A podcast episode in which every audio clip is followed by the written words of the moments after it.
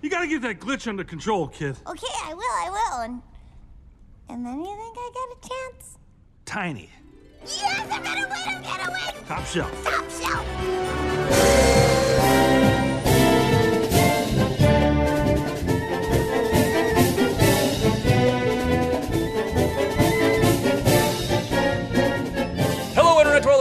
Welcome back to Top Shelf Disney Animation Studios Library. I felt like singing a song at the beginning because that's what TC usually does. Hey, mm-hmm. That's right. Normally I do. Oh, oh, this time TC's doing all the voices in the background. Oh, that's that's great. I got nothing. Hello, Jeff. Well, welcome back, everybody. Hello, TC. How you doing? I'm good. I'm good. Here we are, back again. Back again to watch yet another movie. Ah, great movie too. What movie did we watch, TC? Do you know what movie we watched this I, week? I Were- do. We watched the attention? 2000, 2012 Wreck It Ralph. Uh, wait, Wreck-It am I supposed to specify that this is an animated movie, or at this point are people aware that we're watching the library from Snow White to Moana? I feel like after 51 episodes, unless you literally just blindly turn to this episode on, Mm-hmm. you know these are all animated films. Yeah. but I guess, just to reiterate, we are in fact watching all the animated films from Snow White all the way up to Moana. Uh, funny enough, there's a sequel to this movie coming out this year that we're recording it later in this Mm-hmm. year. That uh, there's a there's a there's a good chance we might do an episode for, even though that'll Yeah, be past yeah. the end of the show. So That's fine. Yeah. For now, for now we're for now we're discussing this movie and Yes. uh, continuing the revival era that we've seen with Tangled, and we did allow Bolt and Winnie the Pooh to be a part of the the revival as well. We allowed it. We've decided. We are the because our say is the important yes, say. we, we are Uh, the top shelf Disney Animation Studios podcast. Um, Yeah. There's no other podcast like our podcast. Don't right, so- search for it. don't don't don't Google it. You don't need to. I know Nope. people like oh, there's other no no no. So Jeff, No, had, did did you see this movie before? Had you seen it in theaters? Is this is this this wasn't a new experience for you? I take it. No, this definitely was not a new experience. We are fully in. I mean, with the, the last five films we're doing Mm-hmm. here, we're fully in the movies that I have seen. We're we've caught back up. We're out of that era of I've never seen this movie before, Right. And I was I was alive during this time, and I'd never seen it. Uh, this- we are fully out of that. So this one I never saw in theaters, but I Mm-hmm. did see. Um, I did see it at home when it when it came on home video. Okay. Yeah, I've, I I Um, saw this in theaters multiple times, and and yes, we are in in this. It's 2012. You know, we are hardly removed from this movie. This is so fresh, and and as much as nostalgia played a big part in how we reviewed the Renaissance era and out of it, and maybe some childhood memories of the older films that we like Cinderella and whatnot. Um, I do think that how fresh these last movies are makes it a little difficult to to critique and to analyze and to dig into. I mean, we're, we're certainly going to do our best to do so, and I'm not saying we're going to do a bad job. It's just the perspective. We don't have the distance. We don't have the time away from this movie to, Right. or any of the ones to follow, to to truly form like a well-informed, years long, like a, over a decade old opinion about it. Uh, and that's that's interesting to me to to be able to discuss these movies so fresh um, that there are certainly people who are probably just seeing this for the first time. I know you watched it with someone who had never seen it before. Yeah, definitely, definitely. And and I had not known that going into it. I assumed she had seen it for that matter. Yeah. And so like we were sitting there talking, and she was asking me questions about it, and I. I was trying not to like spoil the end of the film. Yeah, yeah. Because just in case they, in my in my head, I, I never like to say anything. I'm like, oh yeah, well that's obviously the bad guy. Like I don't want to say something like that. And It- uh, it- it's great rewatching this though. I've seen this movie multiple times. It's one of my Oh, it's yeah. one of the movies I carry on my tablet at all times. so I'm not saying that I have like a, a, a an undying affection for it, such as Jeff's bias towards Beauty and the Beast. But I really do genuinely, What? what? genuinely like this movie. bias? Sorry, when this movie came out, it came out this I believe the same year as Brave, and I felt having seen both of them that they were released by the wrong studio. Eh, you know, looking at looking at uh, at uh, where Wreck It Ralph is now in the Disney Animated Library, it certainly fits. It fits this new era we're in. But Brave also coming out in 2012 and being a Pixar movie, it felt so much different than what Pixar had been doing. Wreck It Ralph felt like Pixar and Brave felt like Disney. Yeah, I have can- not I definitely seen- remember feeling that same way. Yeah, I, I haven't seen Brave again. I well, playing it while babysitting doesn't count. I haven't sat down and truly watched Brave again since seeing in theaters. Whereas Wreck It Ralph, I've seen multiple times. Uh, I don't know if that opinion for Brave will stick in terms of it not feeling like a true Pixar film. Uh, but Wreck It Ralph, coming watching it in the order we've watched these in, uh, considering this revival era of, of Disney greatness, it absolutely fits with this new era of Disney. I, I, Oh, I- I- absolutely. does not feel like an anomaly anymore. No, it, it absolutely feels exactly like it's in the right spot because you like we've discussed on Tangled that you could see. I mean, even going back, I suppose you could you know you could argue with going back to Bolt, and you could see that oh Disney was trying to find their new way. You you Mm-hmm. hit Tangled, and they just nailed it. They found their voice. They found the timing and the comedic, uh, like the facial expressions and the quality of the animation. Even Right, uh, with right. Tangled, they they hit it. They found it. And with with Wreck It Ralph, it's just it's that level that Tangled set, and it's a step up from it. You have fantastic animation. You have you have one of the things I love about this movie because it's because it's a movie that takes place inside like video games more or less in a video game world. I love that certain characters have different frame rate animations. yeah, the the the, Disney, uh, the the physics of eight bit characters moving very, uh, you know, that stilted deek, dook, deek, dook animation, very very clever. The, the the amount of detail in the design in this is is is phenomenal. I I went to a um, a speaking engagement with the creators of Wreck It Ralph. I Oh. got to go. It was the Disney. Well, Lasseter wasn't there, but it was the lead animators and the director and the production designer, just discussing the technical technical development of Wreck It Ralph and uh, how they were sent around the world to experience true locations that then they would have to turn into candy locations so that that uh, Sugar Rush had a had a real world feel while also being this fantastical video game world uh, that they they engaged with countless old school video game developers to to really lock in the science of or the physics of all these characters. And uh, I I honestly feel like had people more had had there been more foresight from some of the companies, we probably would have seen more cameos from characters like Mario or uh, more uh, famous arcade characters because there are quite a, gr- a number of great cameos throughout this whole thing. A lot of like look in the background stuff.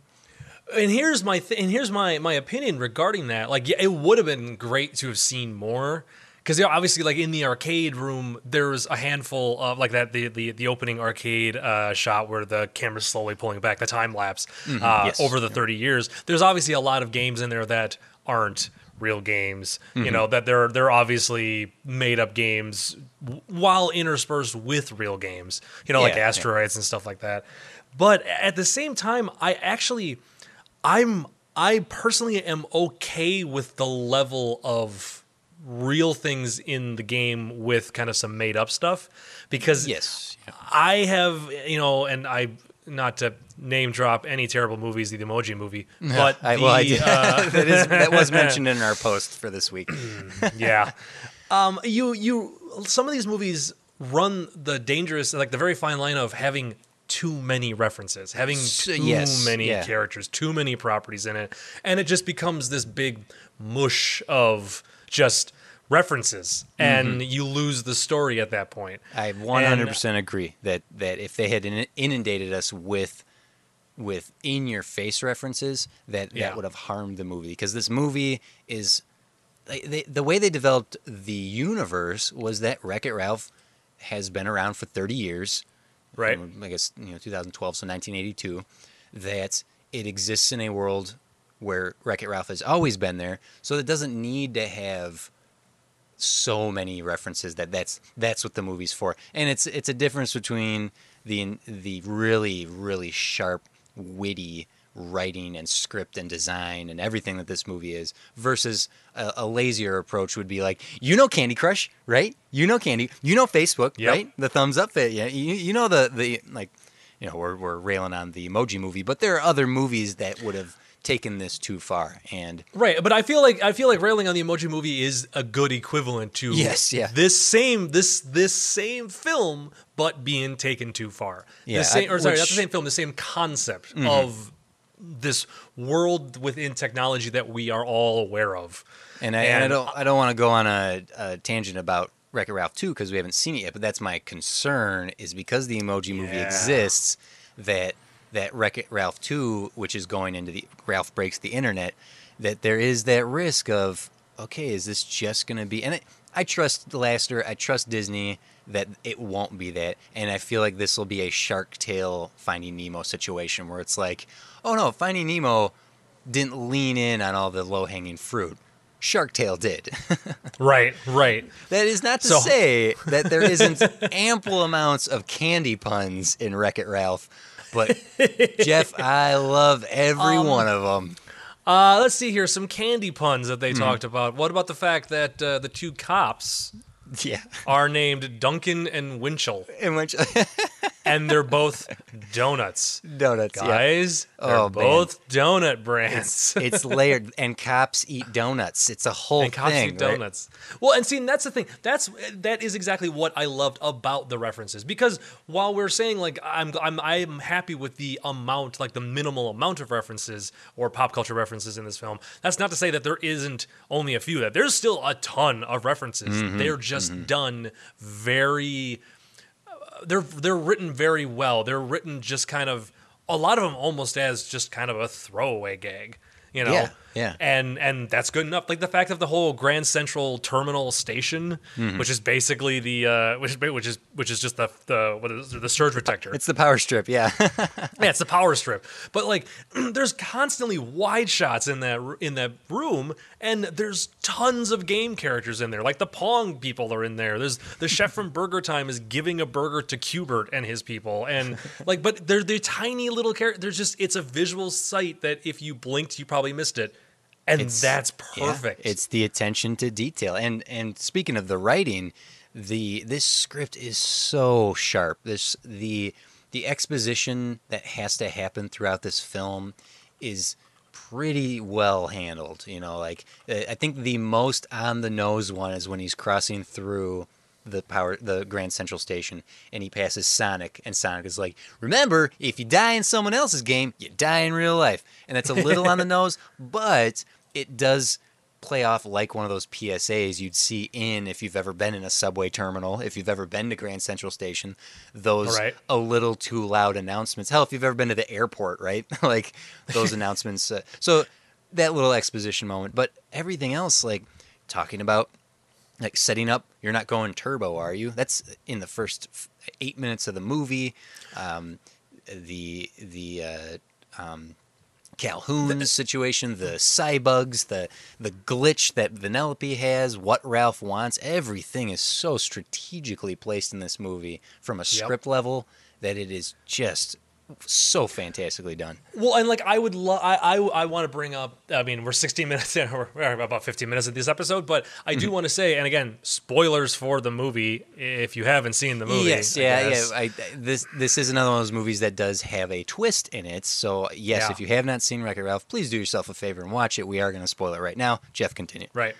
I I love the setup of the villain because and I love that setup King of you know, Candy. Doggo Oh. Turbo. Yeah, and because honestly, and I've said this, I, I, I was I was telling this uh, I was telling this to, to to Meg, the lady I was watching it with, um, the lady. Uh, but I was talking to her, I was telling her about it because I'm like, eh, like what you you do not immediately see the twist coming No, no. because it's played out in where the information is given is given fast enough and quick and easy enough and it's done in a spot where you just kind of like go oh okay they explained what turbo is and you kind of just forget about it because there's still a good stretch of the film left to the point where when it happens not only is obviously because uh, Vanellope is the one yeah because he starts freaking out uh, when he's chasing down Vanellope's car Right, because if she Um, finishes the race, it resets the game and it ruins all his hard Right. work. Yeah. So when he start when that starts happening, it's even to the audience, it's kind of a oh crap. oh, it actually and then it's it's one of those where you you go, "Well, duh, of course he's the bad guy cuz Yeah. Turbo was a racer, and now we're in a race game, and of course it's the bad guy, and it's just Hey, it's uh, one of those. Ralph says it best. He goes, "No way! Is that turbo?" but like this is this is an element of detail, that, and once again, the more care that a production puts into to a film, the stronger that film's going to be. The fact that on the console, Vanellope Vanellope's in the first sh- like one of the first shots in the movie that you see Yeah. her on the side of the console. It's in the background. You'd have to see this movie 10, 15 times before you notice it. The fact that she's driving King Candy's car, like Yeah. that's an attention to detail that says, "Oh, in the game, the ro- royalty should be driving that vehicle." And there's there's little information that you would never see in your first, fifth, multiple viewings unless someone specifically pointed and said, "Look at that detail." And and that goes to like something like uh, after Diet Cola Mountain explodes, I'm watching it in the background and just watching the the foam just slowly die off and fizzle off and like that level of detail into just the bubble. Someone was assigned to making sure that the Diet Coke bubbles fizzled out appropriately. right right well and those and even that's like clever because so so the the what's cool about this is that the movie is not just a video game reference. That hmm, there's there and or not even just an arcade game reference movie because it could have very well have just stuck there. Mm-hmm. You know just been all right so it's just asteroids it's just donkey kong it's just original mario it's you know it's just those types of those types of games. But the mm-hmm. fact that there's pop culture references in this you know you know stuff stuff like again like the Dunkin' Donuts or stuff like that in Candy Crush in that or Candy Crush Sugar Rush Sugar Rush. that there's a yeah Sugar Rush that the whole like Coke Mentos thing like that but it's a game that but that's like a real life reference of a Mentos Who are you, the guy who makes the donuts? yeah like see I love that there's there's other references in the world than just video games Mm-hmm. and it's also and, and it, but it's you know home consoles it's it's you know handheld games it's everything is referenced in this film yeah, Konami code, up, up, down, down, left, right, Konami left, right. codes. Yeah, Yep. yeah. Yep. And it's from and it's not just from um it's not just from major companies either. I mean, yeah, you get you get some Nintendo characters obviously like Bowser uh, Mm-hmm. you know is in the the, the bad guy um uh meeting and you get like you get a bunch of like Sega things and some Capcom um Mm-hmm. you know, but you get Pac-Man and Dig Dug, but then you get some like you get Frogger. Tapper. Like Frogger Tappers, is reference. right. Yeah, root beer tappers, the bartender from uh, from yeah, the like like who, you ask ninety percent of the people what the hell that game is, they're not gonna know. Oh, but it's no, like no. it's a real arcade game. Like Unless, it's unless you've played Tappers in a bar in the Midwest. Yep. You're not going to know. And that's what I like about it. It's not Mm-hmm. just one type of game. It's not just one one tiny area of reference. It's all over the place. And Yeah, you the- could argue that you know a lot of these characters are um you know like well they got Q*bert and Paperboy and you know Pong because you know what are like no one's using them anymore so i'm sure Right. the people who owned the license just went sure please just put us in the movie yeah. but that just makes it more rich and it makes it feel like there's a bigger Mm-hmm. history to this world than just oh here's four real games and a bunch of made up ones Yeah, and the the fact that the universe is so so uh, ripe with with detail, it helps with the story, which is this this journey of of Ralph trying to be satisfied. This this goes to what I think the revival era is giving us, which is that it's about the heroes needing to change themselves, not waiting for the world to change around them, uh, which is more classic Disney library. That this revival era, like Bolt, like uh, like Rapunzel, um, in you have to change who you are, and be and be happy with who you are, to be happy in your life. And I and I, I love that. I love this this story. And there, for for it being a, vi- a video game movie, right? It's it's the the hero's journey that Ralph goes on, and and all the four main characters, Vanellope, Calhoun, and Felix, are are great. And and uh, credit has to go to not just the script as we've been given it and the director, but uh, they even allowed John C. Reilly to be a creative force in. He got a, a, an additional writing credit because he so he cared so much about Ralph as a character and the journey that this movie puts him on that he he consulted he gave ideas and the, and his ideas were were part of what went into the film and built built Ralph as a character and that's that's fantastic I, I think the most we've seen that previously would be Robin Williams being the genie and just Robin do your Robin do your thing and we'll make the genie around you. Uh, but this is more than that. This is John C. Reilly caring enough to to want this movie to be the best it possibly can be, and a, a huge tip of the hat to the, to Disney for allowing that to happen. Well, and I, I, and so many of the voice actors tend to come through on, you know, like through these characters and the character's design, and you could see, you could tell he had to have you, he had some influence, not necessarily on the way that Ra- Ralph looked, mm-hmm. but you can tell that he, he, he sounded passionate, Yeah. about this movie. You know, his four vocal main performance came off. Yeah, all their vocal performances do, and all the main characters look like this is another case where it's like this is perfectly animated to the cast. You can't imagine anyone else. Like Jane Lynch Yep. is Calhoun, Sarah Oh, Silverman yeah. is Vanellope. Uh, just for the four, you know, Jack McBrayer as well. Um, not not Alan Tudyk. He doesn't look like King Candy. That's not wait. That's not what No, Alan Tudyk looked like. looks like. I, Uh, does he look more like Turbo? I feel like he looks like Yeah, more like. Turbo. but redhead. I haven't though. watched Firefly in a while, so maybe he maybe he doesn't look the way I remember him. A- a- another thing that Disney did here was, and this is a rarity if anyone is aware of how animation is typically developed, many of these scenes, the voice actors acted together in the sound booth, which allowed for a lot more natural exchanging of dialogue. So there's a there's quite a bit of improv in this, but it's appropriate improv because, like I said, John C. Reilly becoming Ralph and, and wanting Ralph to be so real uh, lent to, and that's that's expert improvisation. It's not just like all the Apatow movies where it's like, hey, just BS for uh, for as long as you want. It'll all go in, right? This is very contextual uh, and and tells and it informs the character. And so to have him be able to act side by side with Sarah Silverman as Vanellope, or to have Jane Lynch and Jack McBrayer act in together just makes it that much more genuine of a performance from from everybody involved. That's amazing. Yeah, well, yeah, because then you get you get real responses, you get real reactions, you get mm-hmm. real like even hesitations, you know, stuff. Yeah, that they yeah. could potentially cut out. You know, they could cut some of that stuff out of it, but you get that real My moment. main man. yeah.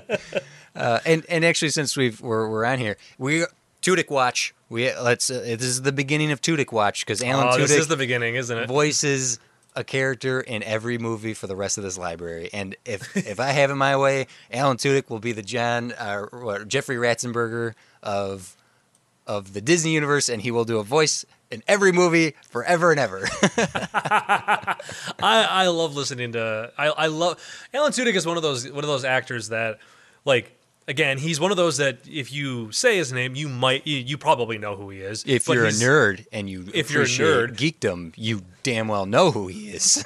because my first experience of him was playing the pirate from Dodgeball yeah, you know what? I think that might be my first experience with him as well.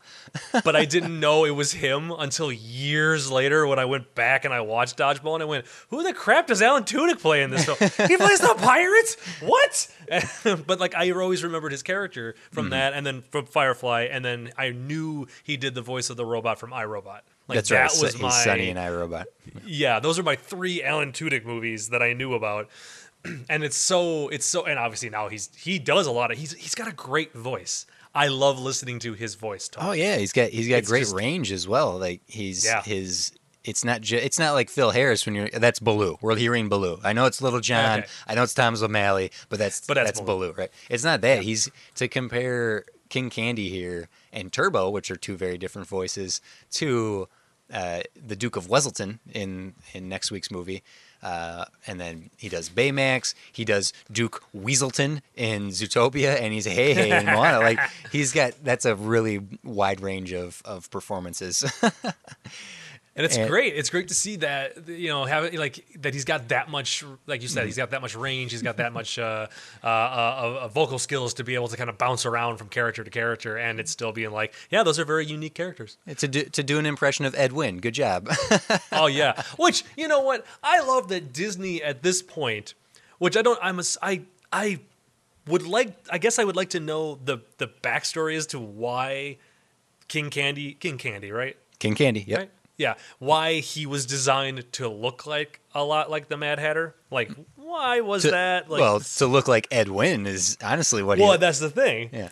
And then and then he just does the voice and he he's he is doing Ed Wynn. Come Oh, on, you guys. well, his his uh, his agent booked him the audition by telling Disney and the voice casting department, "Hey, Alan Tudyk does a spot on Ed Wynn," and then he went to Alan Tudyk and said, "Hey, you need to learn how to do a spot on Ed Wynn because I just got you an audition for Wreck It Ralph."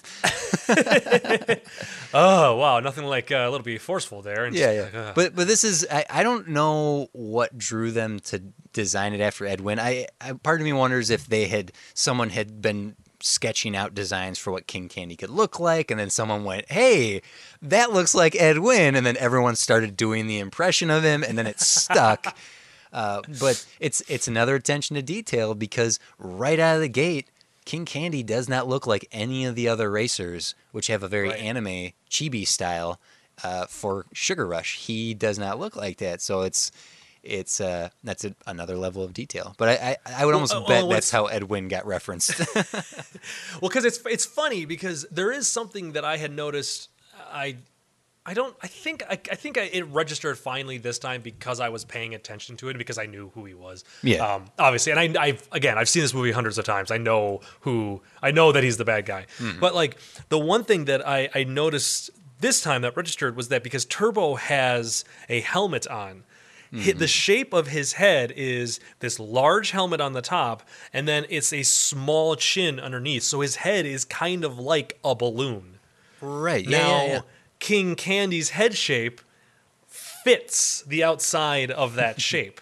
He just created a a, an, a skin for his his avatar. right Yeah. right and basically that's what he did so there's a there's a part of me that's like okay so they i wonder if they designed the villain to be a old school 8-bit tur- like you know like racer and Mm-hmm. then they went well okay well let's le- and they went back to like what you were saying where they probably started doing sketches and they're like well we got maybe we should try to encase his head inside of a skin and that they got like started Ed Wynn. yeah and i i, I wonder if that is the process I would bet. I'll, I'll tell you what. The joke. The first time I saw this, the joke that sold me, and I'm like, I love this movie. As soon as this this it was one of the puns, and there's so many wonderful puns in this, and maybe because they're pretty much all delivered by Alan Tudyk as as King Candy as Ed Wynn.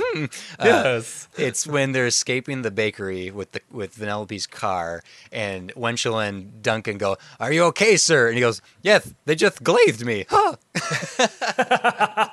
I, it, that joke when that joke hit, I was. I'm like, that's it. Any this movie can do whatever it wants at this point. I'm all in. you win movie he just glazed me, and then he laughs at it too, like full, knowing full well. Oh man. He knows he's funny. I mean, Yeah. that's the thing. He knows he's funny. So But what a what a cool villain. Uh, Oftentimes you can say uh, I feel like it's it's safe to say about adventure and sci-fi, fantasy uh, genre films that you're only as good at, you're only as strong as your villain, right? Right, right. King Candy has such a complexity to him that we haven't really seen from previous Disney villains. His he certainly has hubris about him, but his desperate desire to exist. It's it is similar to Mother Gothel in like doing whatever it takes to live and survive, but at the expense of everyone else. Because Right. honestly, they the game the um the the game universe here sh- proves that they are willing to let uh, characters who have lost their games exist in new consoles. I think that's why Ralph learned a lesson, Felix learned a lesson in letting Q*bert and the other forgotten gameless avatars get a bonus level in uh, Fix It Felix Jr., the arcade game. So they are willing to take another a character who's lost the game and let them exist in a new one, right? right. But but Turbo was only out for himself, and he and his jealousy and rage. It's it's such a neat, complex villain with a very very sh- smart plan. Like his his reprogramming of Sugar Rush is pretty fantastic. right. And actually, it's a plan that works for quite a long time. Yeah. You know, again, like you you referencing Mother Gothel, her plan worked for a long time. Eight- before 18 it got years, yeah. yeah. It wasn't like I'm gonna be evil. Oh, and now I'm dead. Like it's not that. It was. It was. I'm gonna do this and this and this and this and this, and I'm gonna survive, and no one's gonna know about it. And haha, it's working. Mm-hmm. Mm-hmm. It's- Haha, it's working, and that's it. And it's it- by like sheer dumb luck that the right person came along that ultimately broke it. Yeah, like it- broke his plan. It's it's something that struck me this time in that. Uh, so Calhoun's a new game, right? So she doesn't know who Felix is. She doesn't know who Ralph is. She it, uh, Mm-hmm. the um, uh, hero's duty, uh, that liquid you. You have to say duty, duty. other's it sounds like you're saying Duty. duty. Uh, it, you know what? Is, it hypocritical of me that I accept that poop joke so willingly? I made a joke. I made a note of it. Um, I made a note of that one, and I made a note of like the Verp reference. and I went, "Oh, Disney!" But you know what? So I much of this why. movie is I good. I'll I'm let so it forgiving go. of that. I don't know, but anyway, what, where I was getting at is that uh, Sugar Rush is a newer game. Ralph knows what it is. Like, ah, it's that candy racing game. But Vanellope doesn't know who Ralph is. The other characters don't know who he is. King Candy knows who he is because King Candy has been in that arcade for a very long time. When Ralph shows up, he immediately recognizes him. And that is Mm-hmm. another telling sign that something's up with King Candy because he, he's See- like, "Wreck-It Ralph. Uh, See, and that's a that is a subtle reference. That is a subtle uh, dialogue. That You honestly, you can easily overlook that. Mm-hmm. Yeah. That is something that you can you do not necessarily have to catch unless you are paying attention and specifically looking for that. And that's what makes that work really well for repeated viewings. And I am I don't know if I've ever said it on this podcast, but I when it comes to like my movies and even t- in certain TV shows, Mm-hmm. I am a huge fan of something that I will watch that thing all the way through, get to the ending and go, crap, I need to watch it again. Not Yeah. because I missed it, but because I went, oh, I need to rewatch it because I have a completely different opinion about this film the 2nd Mm-hmm. time around that I want now I can piece things together because oh, I actually know the whole time it was this and and and that makes a good movie. That when you the- yeah, it the- makes you want to pop it back in and this movie just definitely does that because of those little lines. the those little things. rewatchability, like any good video game that has replayability, right? Yep. Yep. If I if it, if it makes me want to watch it again or play it again, boy, you you win. And, and Movie Ralph, wins, all the Ralph himself, movie wins. Yeah, Ralph himself Movie is wins. such a great complex hero. uh, Going back to the what the God, I'm sorry if you guys can hear the freaking car alarm that's going off. I'm breaking the fourth heard it. wall here. I'm, Jeff, you can probably hear it because of the mic we record on. But if this is Yeah. getting through the recording, I'm so mad right now, and there's no way I can't do anything about it. Anyway, um, Ralph is a complex hero. Uh, the it's staying in. Sorry, that was the that was the angry TC minute brought to you by the car alarm outside.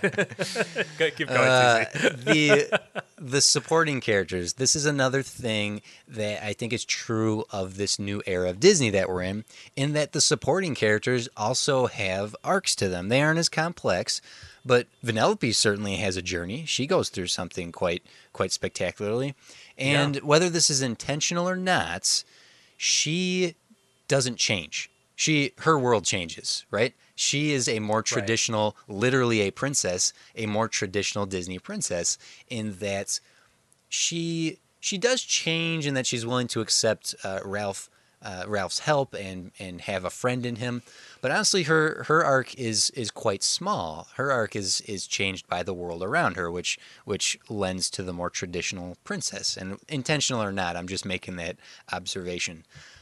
Yeah, because by the time the movie ends, she you know she's in the dress and then she takes it off, being like, "No, I'm gonna be this." Being her, she's Yeah, her. She doesn't she- need to be anything else but herself. That's She a good- was- that's a good call. she was her true self all along, and now the world needs to accept that. I will say though, though she says a, de- a democracy, making yourself president is a dictatorship.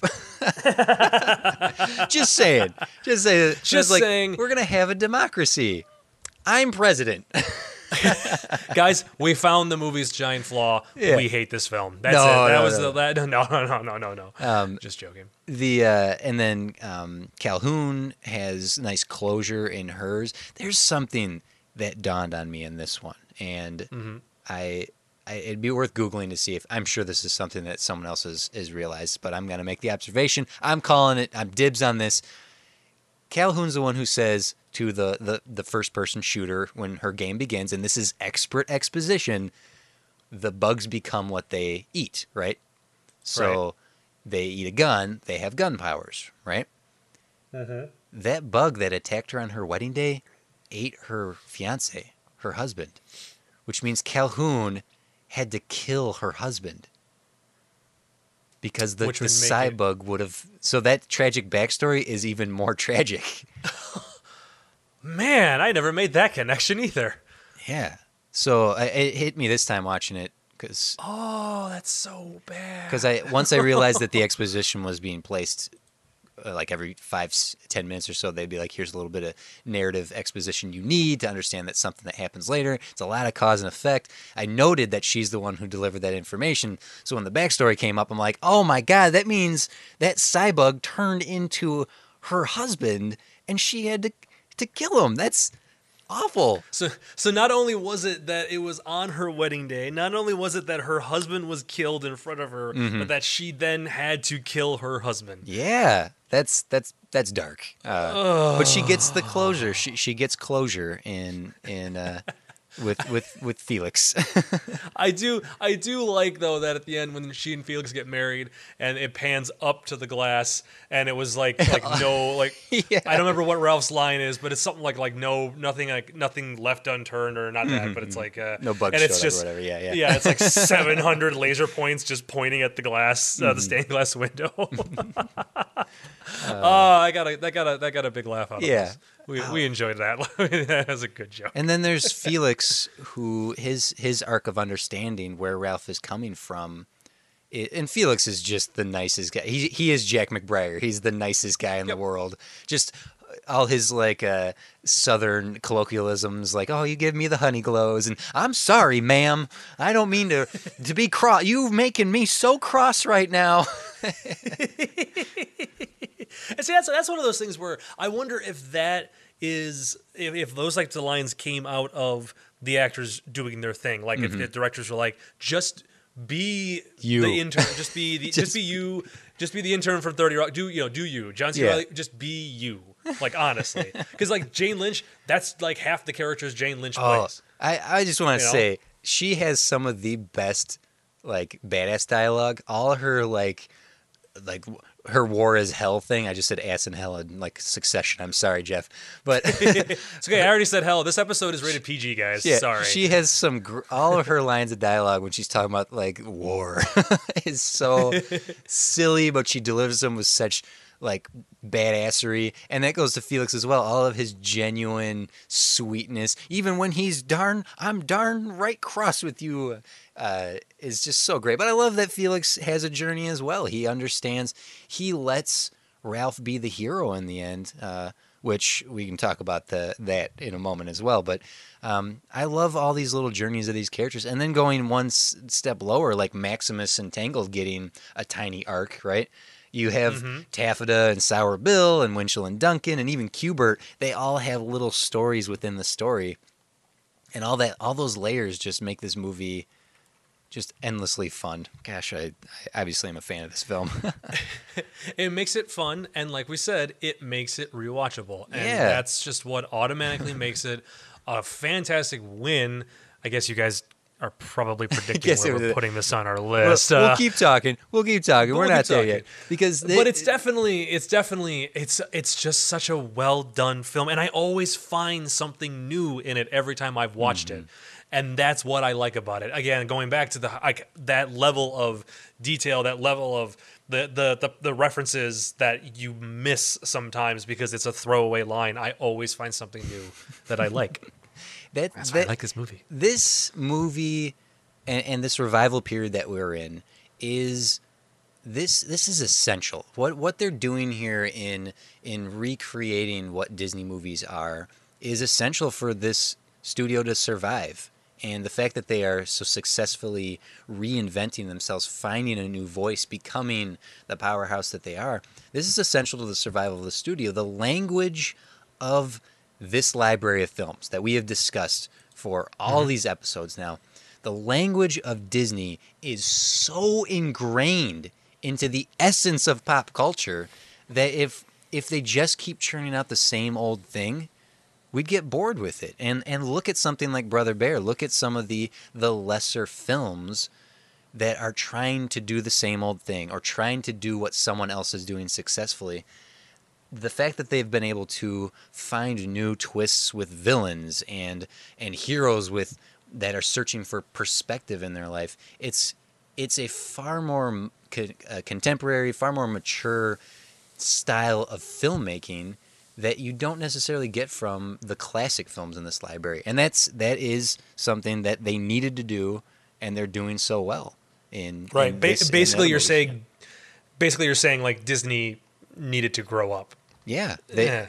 Right. Like to a degree, obviously. Like a it, degree, it, yeah, it, it, it was doing something. Is is that growing up the result of them? Like, or was it was it in part of them switching uh, formats and f- switching mediums and getting out of the the hand drawn style and moving into the CG world? Like, is was do you think that's kind of like it, it, that was like a catalyst for it, or do you think it just kind of happened at, at both at the same time? I think their failures have been the catalyst for a lot of what has developed over time. I think Wreck It Ralph could never have existed when the idea of doing a video game movie came back during the dark, uh, during the Black Cauldron era. That they Right. that video games were becoming. Um, oh, by the way, there's a Dragon's Lair arcade game in the arcade. Don- Don of Bluth- course, there Don is Bluth Don. Bluth. but a, a movie like Wreck It Ralph could not have been done to this degree of success, even during the Renaissance. And and I, and if you look at that post Renaissance era where they're they were they were playing in science fiction, they were playing in, in arenas that they haven't hadn't done before. That was even there was even growing pains there that a movie like Wreck It Ralph couldn't exist in. The advent of using CG, the success of Pixar, bringing Lasseter in, uh, the business model of Disney itself changing with their franchises and the the marketability of a lot of their characters and films. All of that compounds into creating a movie like Wreck It Ralph, and and for the better, right? We will discuss Right. next week how a lot of that is for technically the worse. We'll get there. we'll, we'll preview for next week. We'll preview.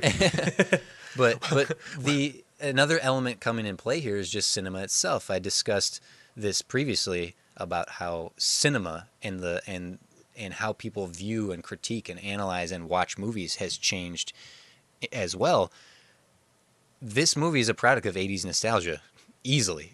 that oh yeah. and and we're Oh, we're yeah. in 2018 as we record this, we are seeing the final throes of 80s nostalgia, right? We're we're looking at late 80s nostalgia now, and and arcades like this, getting in something like Stranger Things season two, and and a lot of uh, Guardians of the Galaxy and whatnot. This Wreck It Ralph plays on that. I think more successfully than a lot of other throwback films, such as Ready Player One or um, some of the more cynical nostalgic films. This one has an affection for arcades, an affection for the style of gameplay, while telling it, telling it, telling the story in a much uh, more contemporary setting. I've babbled far too long. Jeff, you need to talk. Well, no, no, no, because that, that's a, that's a good point. That's a good point, and that that kind of goes back to what we were talking about at the beginning. But right there, this film tells a good nostalgic story, but it doesn't lose itself in the nostalgia. Yeah, there you go. You know what, Jeff? F- you babble, and then I clarify. I just babbled. you clarified. We're, we're clarified. partners. We're partners. It only took 52 episodes, but we did it! Yay! Uh, yeah, no, th- that's that that's that's that's a that's a brilliant way to look at it, and maybe that's why I like this one over a lot of those more nostalgia heavy. Uh, project. I I mean I like Stranger Things. It's fun to watch Stranger Yeah. Things Oh, yeah, sure. because Stranger Things uses that nostalgia, re- like that nostalgia, to tell the story. But that's not what it gets completely lost in. It still focuses on the main core story that it's a monster story. Yeah, you it's, know, the setting is the nostalgia, but the story itself is it it's it's enhanced by the setting, and that's it goes Right. the same for Wreck It Ralph. And that's where I feel like again movies like the Emoji Movie failed because they were just so big. I mean that wasn't nostalgia, but they were so big on the gimmick Yes, that they yeah. lost the story. They didn't they didn't care about the story Mm-hmm. because all the story was was how do we get them from this thing to this thing. Mm-hmm. You know, Not like, well, let's write a story and then, oh, where could we put something in? Oh, they're gonna go to King Candy's castle and he's got Oreos outside marching it. Can we get them to sing the OEO song from Wizard of Oz, but replace it with Oreo? Can we do that, guys? Because that would be hilarious. Look, the, the the expert execution of this film comes down to pick any character and now map their map their quest, map their journey, and and look how it intersects with the other characters. And having that many threads can make or break a film. And being able to Yeah. unravel everything that they lay out so well, sticking true to the themes, uh, and and having beats such as Ralph ready to to yell at Vanellope like I'm gonna find that little little gutter snipe, and then seeing her getting picked on by the other kids, and then going, "Hey, leave her alone!" Ah! that that is such a telling character moment and part of his journey, and it's part of Vanellope's journey as well, and and uh, that that unraveling of so many different threads is is is wonderful. Set in this universe, set with the nostalgia. Um, praise, praise, praise, praise, praise, praise. Can I can I praise one? Can I praise one more moment in this film? Sure, you can praise one more moment, and, it's- then I'm going to criticize a moment. How does that? Does that sound Okay, fair? that, that'll work perfectly. Give us some criticizing. I know. I hear the people. They're shouting in my Yes. right ear. Yeah, Um, wait, no, that's that's that's, That's- my neighbor. Okay. Uh, no, wait, no, the left ear is TC. Yeah. Right ear is my neighbor. I don't know why I'm miking my neighbor. Apparently, never mind. Doesn't matter. Uh, praise the movie. Go. It's things like that. Praise the movie. Honestly, the what I would compare it to, I guess, our Pixar moment in Mm-hmm. the film, which is when Ralph has to break the cart, Oh, Penel- Vanellope's cart, yeah. because it's oh oh sorry, I just got chills just thinking about it in my head, and I nearly teared oh. up. Because all I can hear is Vanellope like crying Pleading. and screaming for him to stop. That I have a note And right here about that very moment. This is one of the greatest betrayal moments we've seen in this library because it's not Yeah. a it's not a betrayal of hero versus hero against villain. It's this genuine betrayal of trust between poor Vanellope and Ralph West to make the hardest decision and the fact that he is trying to explain to her why he has to do it and she won't hear him out. It's it's It so sad. felt- it's so sad, and I mean, I'm not a parent, but it it kind of felt like a like a parent taking away a toy from a kid, and the kid not understanding, but trying to explain why this has to happen. It hmm. kind of felt a little bit like that, and it just oh, This just- is for your own good. yes. You don't understand. I'm helping you. Yeah, but they they oh it's just oh it's so and it's short. Mm-hmm. It's short. It's like a it's like what not even a minute long of a moment Mm-hmm. of of of him realizing what he has to do and then breaking it and breaking the whole thing and then her telling him you know or him her, her basically telling him off I guess Yeah. um, and the music and the camera angle and the lighting and just the performance of the actors just oh it's so well done It's beautiful, it, and it's it's reminiscent of the way Rapunzel feels betrayed by Flynn when he gets the crown back, right, and then he's gone. Like she gives it to him, Yep. then he leaves supposedly, and that betrayal works in the in the fantastical fairy ten, uh, fairy tale sense that Tangled unravels it in. But um, the betrayal moment of of Ralph having to do that for Vanellope is such a beautifully powerful moment, and. Uh, beaten, it, trumped only by I shouldn't say that. beaten only by dang this world by his decision, and this is truly a Pixar moment because they did mm-hmm. they did it even more gut punchingly hard in Toy Story three. But his decision to sacrifice himself at the end when he he's trying to smash Diet Coke Mountain and uh, Diet Cola Mountain, and then King Candy takes him up, and he releases himself, and he go- does the bad the the Bad-Anon um, uh, uh, uh, what is it? A mo- mo- motto um, poem, whatever the the as he's he's choosing to die, he squeezes his hero medal and he puts his fist Oh, out and he's yep. going to kill. He's going to die, and that moment is so amazing because his journey is complete. He has gone from this understandably upset, angry wrecker to doing using his ability to wreck to save someone's life. God, Right. that's amazing. It's amazing. And you know what? Even though you know you, there's like a hint that you're like, well, they're not really going to kill him off. Mm-hmm. It's still though well done enough where you can kind of go, are are they going to kill him off? like, is he actually going to die? Because because and and here's why. And this was one of the discussions we had while we were watching this film. Because they had set up the whole if you die outside of your game, Yeah, you die don't come real. back. That moment because it's he's not inside his game. Mm-hmm. He's going to kill himself. He's not going to come back. And like that was that was actually a like a, a moment while watching it, and you kind of go, oh, oh God, no, maybe there, maybe he is gonna die. Like you, you have a moment of wondering if they really will ki- kill this character off, but it's so and it's so well done that you kind of go, but it's good. I mean, I, or it's it's it's it's not good. That's the wrong term, but like Appropriate. They do they're do it's appropriate. Like yeah, of course, of course they're gonna kill him off because he's he he's sacrificing himself Yeah. for the you know for for everybody. And, And- specifically for Vanellope, because who doesn't love a Yup. brat with dirty hair? I know, right? With candy stuck in her head, man, that would take so long to get out of her hair. Why is she so candy?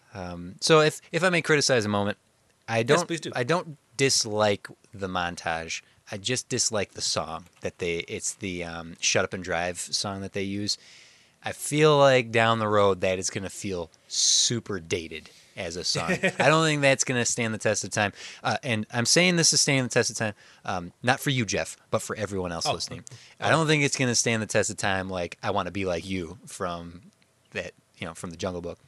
But Yeah. uh, it's such a two, mid 2000s poppy song that it, it I don't like it. It's it's a great sequence. I love her learning to drive and montages. I love me a good montage. I just don't particularly care for the song. The other hand, I really like the Owl City song that ends this movie. Right, the Owl City song, the Owl City song that ends it is is fantastic. I really dig the um, the kind of eight bit ish song that I think is playing over the opening like uh, narrative section of the film. Mm-hmm. Uh, of the film, that's really good. I even don't mind the and I don't even like Skrillex. I don't mind the Skrillex song during Heroes Duty when Oh, Ralph right, first right, goes right. in. Well, it's appropriate first to off- the video game. Right, because that's it, and that's in my head. I think I think that's why I'm okay with it because I went, well, yeah, because it's a war, sci-fi war film, so Mm-hmm. or a, a video game where crap's happening all over the place. So yeah, of course Skrillex would score this. You know, um, never mind the fact that he is in the party. Uh, he's the DJ at the party at the pet house. Here, here's my. You want me to just completely BS a reason why that exists? Yeah, sure. Maybe in Heroes Duty, in real life, Skrillex did the soundtrack for the game, and as an Easter egg, the programmers put him somewhere in the game, which means he then exists and can leave the game, go to Fix It Felix's anniversary party, and play the music there. There you go. Boom. Just thought of that right now.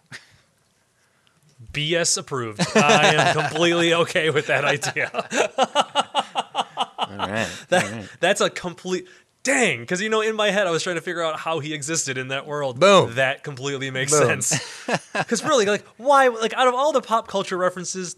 Why is that in the game? In the because like okay, if, if it's an Oreos and if it's laughing taffy and if it's uh, the Diet Coke Mountain, that's all in the Sugar Rush game. Mm-hmm. That would have been put in by the programmers as a not maybe not a sponsorship, but just as a reference, as a joke. Right. So that makes sense to be in that world. So of course, Skrillex being in th- what you just said completely makes sense yeah. because he is he is in their style. Mm-hmm. He is in Calhoun's animation animated style. yeah. So that would make sense that it's from the same game. Boom. Mind blown. There it is. Kiddos. There it is. Now, wow. I, I, I, well, that's all we have for this week, everybody. Uh, listen to us next week when we watch Frozen. I'm I'm going to make a, another point, and, and this isn't necessarily criticism; it's just an observation. In that the design of of the characters when we see them out of their video game, so we don't see Ralph in his eight bit style, but when we see Ra- the way we see Ralph, Calhoun, all the characters, they have that fleshy Pixar quality to them. And I, I I mentioned this previously in Tangled that we are now seeing the standard Disney look in the human characters. Granted, Vanellope's really tiny, Ralph is a mm-hmm. monster, Felix is you know, Super Mario, but they have the eyes and the look of the standard Disney. So as much as we've credited Disney for seeking and, and finding their voice, they've also recaptured a look. If you look at the Renaissance movies, they certainly have a consistent look between Ariel and Belle and and whatnot, right? The princess, like the characters look like they all exist together. Now we are in an era of all the human characters again looking similar, and part of me wishes for more uniqueness in uh, this movie's wildly unique and I love the design. I love the look of all the characters. But as an observation of what Disney's look is overall, it's blended with the human quality of the Pixar characters and it's it's just a little too similar between all these movies that uh, you know, I wish I just wish for a little tweak or a little bit more uniqueness in the design of these uh, of these uh, characters. Make sense? It makes sense. I, I get it, and it's and I don't know if that's just is that Disney just trying to brand themselves with their characters. You think that's kind of what it is? Like this is the Disney look. Yeah. This is what we do. You know, like is, you think that's kind of what. Uh, uh, kind of what they're what they're attempting to do, or you know, like overall, or even subconsciously when they're designing their characters for these films. Maybe it's because you're working with the same, uh, pretty much the same team overall. That uh, that that they follow a standard that allows everything to look similarly. It, it could be that, uh, but it, it could also be if you think from a strictly business sense, getting too crazy. Like if if Ralph had been eight bit all the time through the movie, it probably would have been Right. harder to empathize with him if he didn't Oh, yeah. have like a human quality to him. So it could be a, a and I- business and production decision to to have a look that's tried, true, tried, tested, and true. Now I do know that that was one of the things that they wanted to do with the characters was that the characters were originally they were all going to be represented in their graphic styles. So like Ralph Oh, would have been an okay. 8-bit or I guess I guess technically Fix It Felix is probably well, I guess that's an 8-bit. Yeah. He would have they would have been a 8-bit style, but Calhoun would have been her current style because Hmm. she is a more modern game. Um, but they they ditched that because they couldn't emote with Okay, Ralph then. They, uh, it then was that so lends hard to my that lends to my theory. Yeah, because that is the one thing that I, I I did notice. The game, the movie does that with most of its characters. It doesn't matter if they're eight bit or not. When they're in the game and when they are, excuse me, when we're looking at them through, you know, from the point of view of the humans, obviously they all look in their counterparts. But then once we go inside their arcade, it kind of pulls out and reveals no, they're just they're more than just that uh, that flat two D or that flat eight bit style. Yeah. And initially that kind of bugged me because I'm like, wow, why aren't they that? Mm-hmm. You know, why is Pac or why is the ghost from Pac-Man actually 3D and why, you know, why are all those characters looking like that? But you realize really quickly it's very hard to emote with 4 pixels Right. compared compared to a fully fleshed out character. but if anyone could do it, it would be well, maybe not Disney. Pixar could do it. It- Pixar would have done it in a heartbeat. Yeah. But Uh, at least, at least then some of the characters still had their like eight bit animation cycle. That was at least that's at least. oh yeah, yeah. then. Like the the people in was it Nice Town where Fix Yep. Felix Jr. is they all move back. Yep. almost like a stop, almost like a stop motion quality. So did the uh, the bartender in the in the beer tapper game. Mm-hmm. Yeah, yeah, He had he yep he kind of had a like almost a low frame rate anime like like uh, claymation style yes, claymation tone for to him. sure. Yeah, totally. Yep. Um, Which I love that. I love that look. I love that fake. Like that's the same. It's the same effect that they did for like the Lego Movie. Mm-hmm. You know, where it's it's all CG and they could have made those characters move flawlessly, but they made them kind of move like they were stop, Stop motion. motion-y, yeah. I love that stuff so much. It's so that makes Jeff that makes Jeff happy inside. Mm-hmm. Uh, I, I love little little things like all the racers in Sugar Rush and their gimmicks, like their candy based gimmick. My favorite is Candlehead. I, I have to I have to believe this might go like our Ed Wynn theory or some of other things we've we've spat out here about like why Skrillex. And I bet Candleholder was a placeholder name until they could figure out like some cupcake pun, and they were like, let's just keep calling her Candlehead. Everyone cool with that? Okay, Candlehead is her name. You know, I would. I'm only agreeing with you because I have totally done that while writing a script or creating a product where I'm just like, you know, that's just. That's the I'm okay with anybody. Anybody want to disagree with me? I mean, we all know who this is, and it's kind of funny now, right? Like, Candlehead, yeah. we're good with it. We'll just leave it. Okay, good. There's no like deeper meaning behind why the character's called that, other than Yeah. we didn't know what to call it, and we just left it. if it ain't broke, don't fix it. Your name is Candlehead. uh, so, uh, Jeff, overall, I mean, I, my opinion, this is absolutely a movie to watch. This is one you could sit a kid down, and they'll oh, love Oh, yeah. it for all the colors and characters and, and the the kinetic energy of it. It's something that My nieces loved this movie, which is why I watched it so much. They just they got a kick out of it. It was funny, it was bright, it was colorful, Yeah. and it was video games. And I don't think there's any problem with multiple viewings of this because there's so much detail to to pay Yeah. attention to. You can watch the background instead of the the principal characters throughout. I love the zombie and the bad guy meme. I'm sorry, that's one of my favorite characters. Zombie. just oh, sorry. Uh, it's just No, thinking of like the multiple no viewings that just yeah. that he, he always makes me laugh. Uh, I, I think there's a good message in this about finding your place, accepting accepting who you are without cynicism, and and realizing. And this this might be. You know, maybe I'm I'm just spouting this off right now. There is something in this generation of people making this movie for a younger generation. I think that Jeff, we we and maybe many of our listeners fall into a generation that was told you can be anything, and yeah, that's just not true. and and I don't mean that as to be mean, but there is a reality in you you can't be anything. You can only you can only strive to be what you you you can be, right? And Right. I think that there's there's a little bit of the, of being able to have that conversation with kids in this in that Ralph accepting who he is and making the best of of his situations without without it crushing his soul. Right, but then even in the same light, you still have Vanellope in that in that same boat as Ralph, where she fully accepts who she is. Mm-hmm. She's not gonna change who she is. She's going to accept her disability. I guess the glitching thing is is could be a disability. Yeah, you yeah. know, but like it's it's a fault in her in her character, Mm-hmm. literally a fault in her character, um, and she completely accepts it, and she adapts her life to use it. yeah.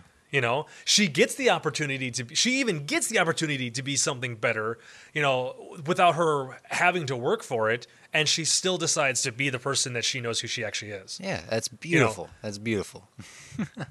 And I almost, I was gonna ask, but we kind of, we kind of wrapped into it. I was gonna ask if that was more of of of, of if whether or not Vanellope turning down the fact of her being a princess was more of that modern day approach to little girls. You don't have to be a princess I- if you I th- want to just yeah. be a race car driver. Or, you know, just her, just a, you be you. You don't have to be this. I think so. I You think know? that there really is something in just because I was born into this doesn't mean I have to continue to be this. At least from Vanellope's Right. perspective, whereas Ralph, you know, he he is accepting of the life he has had his for 30 years, right? And that's Yeah. a, that's a that's a beautiful thing. And, and honestly, I was wondering why isn't Vanellope? She qualifies for all the crowning right? She's in a successful film. She is royalty. She does something heroic.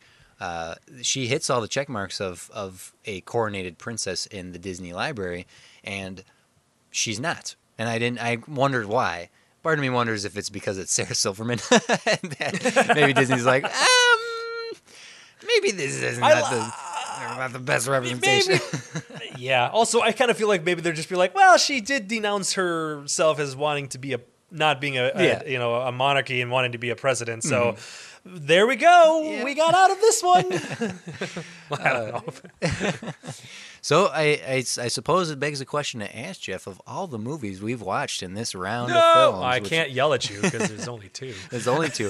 Uh, for those who might be first time listeners, what we are doing is we've grouped all these movies in tens. Jeff and I are ranking them one through ten as we go along, so we don't have to rank one through fifty six. We are in the second movie of this set of ten. You can see this list over at our Facebook page uh, and see what we've what we've ranked the previous groupings. And Jeff, I, I think it's fair to say I know where this is going to end up on your list. I'll, uh, where, where does it end up there between Winnie the Pooh and this?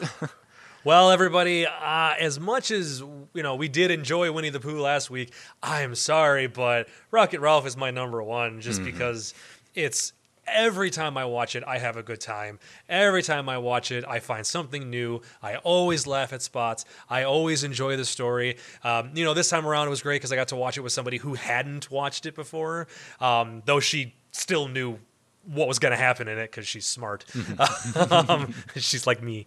Um, she still was able to, to predict it. I didn't care. It was still a blast to watch it, and I I just yeah, this movie is just all. Th- I mean, I've only I've only really been praising it. I don't think I really said anything negative. No, I, I, I feel About I the movie. I as well have have not Yeah. had really a bad word to say about this, and yes, easily this is well, well leaps and bounds ahead of Winnie the Pooh. Winnie the Pooh is fine. It's a sweet film, very you know charming, but Wreck-It Ralph has so much going for it, and uh, I'm very uh, without thinking too hard about what's to come. Where Wreck-It Ralph will, end, will rem- if it'll remain in the one slot, where it will where it will uh, stay or if it'll move around, right? Um, Right. For both myself I'm excited and to you. see that. I, I really yeah, I'm definitely excited to see that. a- as similar as our previous 10 were, Jeff, I have a, f- I, I feel like this list we're probably going to be quite a bit different. Um, but that's that's to be determined. How about we go over to Twitter and Facebook and see what the listeners Let's have to say? over. All right. Uh, bu- bu- bu- so over at Facebook. While you're doing that, Yeah. real okay, go, Go, ahead. oh no, ahead. I'm, I'll bring it up. Go ahead. No, I thought. Okay. Well, I was gonna say while TC's doing that, real quick, TC, I have two tropes for this movie. oh, I cannot please. let these pass, Oh, guys. I know which one is. I know which one is. okay. Do you know? Okay. Yeah, okay. Okay. TC, let's play this game. TC, guess my tropes. okay, number one, perpetually Yes. barefoot character. Yes. Yeah, all right. Ralph is barefoot Yeah, through the whole it's thing. The, the second one. I only have though, two. I Number two. I don't know what the second one would be. Is Sour Bill an animal sidekick? Does that count? If we only knew what his species was, Yeah. except for Gobstopper. he's a sour. he's a Um, sour. Oh, now I see why they call you Sour Bill. Oh, No, so my number two was a was the villain is killed by his own doing. oh, yeah. He he is uh, he is undone by his own uh, Yep. machinations. yep, yep. I can never think of the proper way of saying it, so that's why I always say he's killed by his own doing. but Mm-hmm, TCC is- says it way more elegant and fancy and better. Yes. uh, and is very true. Yes, that is because of him being eaten. He, you know, him being attacked by the bug and then becoming a bug, but then ultimately falling prey to the bug's weakness, which was the light, and Right. then he dies that way. So, Light. yeah, that's all. So, now I Sorry, see anyway. the light. no, look away. Oh no, no, no, No. yes, yes. Oh my. Yeah, look away. Have some candy. Oh, Uh, over at Anyway, so back to you, TC, facebook.com social slash medias. Top shelf pod. Every week before we record, we toss up the movie we're going to discuss. If you want us to hit some talking points or if you have any questions, you throw them up there. We try to hit them when we get to the episode. Otherwise, come back Wednesday after these episodes have aired and feel free to comment on anything we've had to say here. Maybe we've missed something. Maybe you'd like us to elaborate further on something. Uh, we love engaging with you guys. And we do have uh, quite a few comments here. I see all positive. I don't see anyone um, having a bad word to say about Wreck It Ralph here. Uh, first up, Thomas asks us. Um, he he wants to call this the best video game, but then he's not sure how Scott Pilgrim feels about it. They're both so good. So I'm going to phrase that as a question. Which which is the better video game movie? While you think, sorry, I I, I am I'm a man of many words. Video Really? game video game movies are notoriously bad, and uh, yes. Uh, and, and to clarify that, TC, you mean movies that are based upon yes, yes, pre-existing video game properties, right? Mm-hmm. movies movies a day. Super like- Mario Brothers, Yes, uh, uh, Lara uh, Croft. Assassin's Creed, um, Assassin's Creed. yeah, there's there is an endless amount Battleship. of video game adaptations that oh god, that's not even a video game, that's a board game. it's a board game. So- that should have been the giveaway. what what makes Wreck-It Ralph and Scott Pilgrim so unique is that they are yes, they are video game movies, but they are not bound or beholden to existing video game properties. I mean, Scott Pilgrim is technically an adaptation of a comic book graphic novel series, and Wreck-It Ralph sure has a lot of homage to classic arcades, but they are independent of that. So the question is, Jeff, which is the better movie, Scott Pilgrim versus the World or Wreck-It Ralph? I already have my decision made, but I'm asking you. Dang. See, that's tough though, because I love both those movies. These both, both those films are fantastic movies. Um, I, oh, man, TC, put me on the spot like this. I should have thought about this ahead of time. I don't. I I feel like between the two of them. mm, See, Wreck It Ralph is good for nostalgia, for reference, or for recognizing known properties, and and meanwhile, uh, Scott Pilgrim is just a fantastically well done comedy kind of action film that is like based on not based on but is has ha, uses a lot of the tropes and uh, elements of video games Mm-hmm. because it's not necessarily referencing a, a- like a particular one Mm-hmm. which i guess could very well make it better because it's oh man that's hurting Well, oh guys that hurts my head i, don't know I it's will a tie say, in my head in terms of, hey, there's a couple other movies we could add to a list like this, and I don't want to turn this into a whole thing, but like uh, Wreck-It Ralph, Scott Pilgrim, superior to Ready Player One.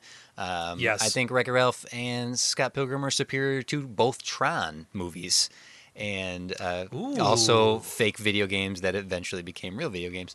Um, but I, I, for my money, I love Scott Pilgrim versus the World. It, Edgar Wright is a masterclass of visionary auteur direction and uh, writing, and I love, I love, Oh, yes. love, love Scott Pilgrim versus the World. Oh, but I think it's beautiful and it's funny. Yeah. It's well. Oh, it's clever and edited and timing. Oh, it's so good. I am placing Wreck It Ralph as the better film, if only for the fact that Wreck It Ralph covers a much wider spectrum of themes and demographics and story. it's a much more complex film. Scott Pilgrim follows one man's journey.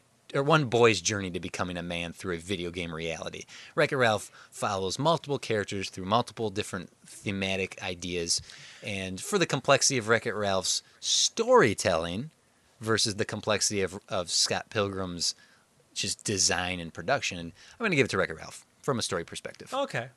I So you. I do feel like Wreck-It Ralph is a little more accessible Yeah. to the general public than Scott Pilgrim. Yes. Just because of its wider audience in the gaming and like that sort of uh that sort of like area, I guess, Yeah. of, of, of expertise or hobby. Scott, Scott Pilgrim is Um, far more niche of an audience, and and I want to be clear. This is not me saying I don't like Scott Pilgrim. That's why I preambled Oh, the man. hell out of it.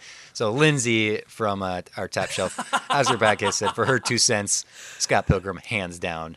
Uh, tongue out emoji. Um, Did she, is that what she said? yeah, Scott Pilgrim. Oh, I didn't down. even see that. Yeah. Ah, of course she did. Of course she did. Uh, let's see. So Wyatt over the Facebook page says he's gonna put uh, he's gonna pull a bolt and say that this movie is really about Ralph learning to be brave, truthful, and unselfish in order to become a good guy. Totally agree with you, Wyatt. Uh, with the help of his cute but crude conscience, Sarah Silverman, Ralph saves Candyland from the clutches of the maniacal Mad Hatter. In the meantime, Mario and Lara Croft partake in maybe the greatest love story of the revival. May or may not be hyperbolic? Question mark. Uh, I do uh, own this movie. Okay, so um, you know Calhoun and Fix It Felix's love story is so I love it. It's great. It's such an unlikely couple, and They're literally the opposite of each other. she destroys things with her gun. He fixes things with his hammer. she great, is great. six foot five. He's like a foot and a quarter. golly, ma'am, look at the, Two- that high definition. Yeah, two very different personalities. Mm-hmm. It's perfect. Uh, it's uh, so all joking aside from Wyatt, he says that uh, he loves this movie so much. Wreck It Ralph to him at least shows the new age of Disney animation with a focus on technology and pushing the boundaries of what they could tackle in a feature film material. Absolutely, I think he might be the one last week that mentioned discussing Paperman, which was the short attached Yes. to this on its release, and. If you have not seen Paperman the short, please seek that out. It's if you want to just see the expert, the expertise of animation at work, the shorts that I'm going to give Disney the credit here, but Lasseter and the Pixar team create bef- and have put before the the the newer of the films so that they've returned to this tradition of releasing shorts with the features. Uh, is Paperman is unbelievably good. the Oh, the it's so 2D good. animation, the sweetness of the story, yeah, it's it's great. The score to Paperman is so beautiful. it's and it's a short. It's it is. It's a short. It's only like like four and a half five minutes Mm-hmm, long, and it's literally just about uh, a guy like paper airplanes and basically following a woman, like finding a woman, Yeah, right? it's a it's a And it's a beautiful little love story with some fantastical elements.